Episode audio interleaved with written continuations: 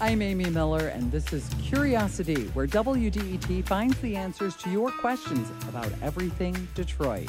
Listener Jennifer Gulati is curious about the status of the Michigan State Fairgrounds at Woodward and Eight Mile and its future. I show American Saddlebred horses, and we used to have a couple big shows up here at the State Fairgrounds, and it was very sad to see that the Michigan legislature decided not to pay for the maintenance on the Coliseum and the grounds and just would let it crumble away. I'm standing in the driveway of the Michigan State Fairgrounds at 8 Mile and Woodward, and although you can't get onto the grounds, it does look as if the grounds are being maintained and certainly all the buildings are still standing. So, Jennifer, it may make you feel better to know that state officials say that for the last five years, over a million dollars annually has been spent on the maintenance of the fairgrounds.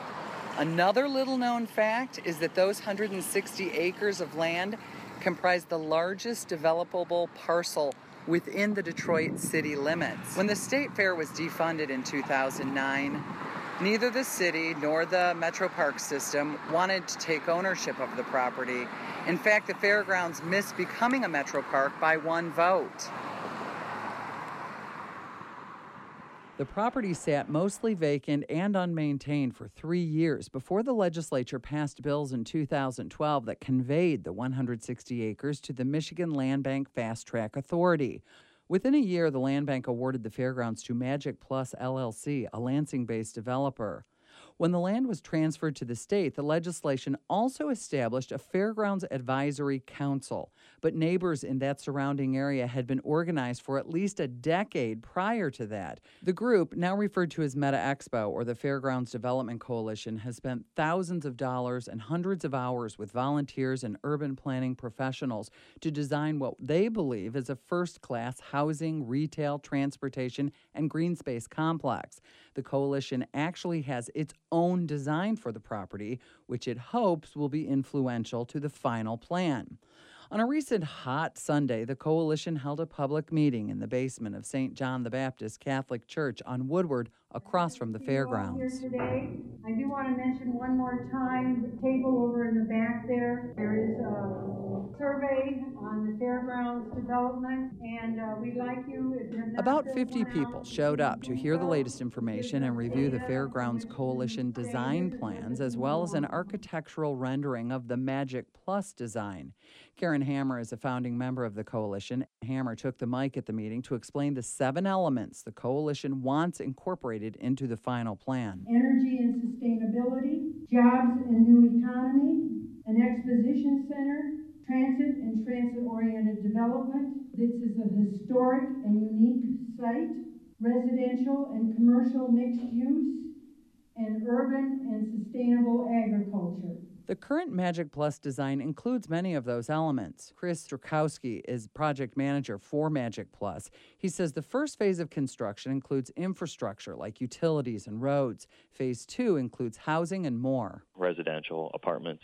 We're working on uh, Wayne County Community College piece. We're working on retail piece, and we're also working on um, DAAA, which is the Detroit Agency on Aging, has intended to to build a 40,000 square foot building on the site. One of the Neighborhood Coalition's big concerns is the amount of time it's taken Magic Plus to put together its financing and final plan. Almost five years has passed since the Land Bank awarded the property to Magic Plus. Apparently, it's now up to the city of Detroit to make sure that the developer's plan meets the needs of its residents. At least two members of Mayor Duggan's staff attended the meeting.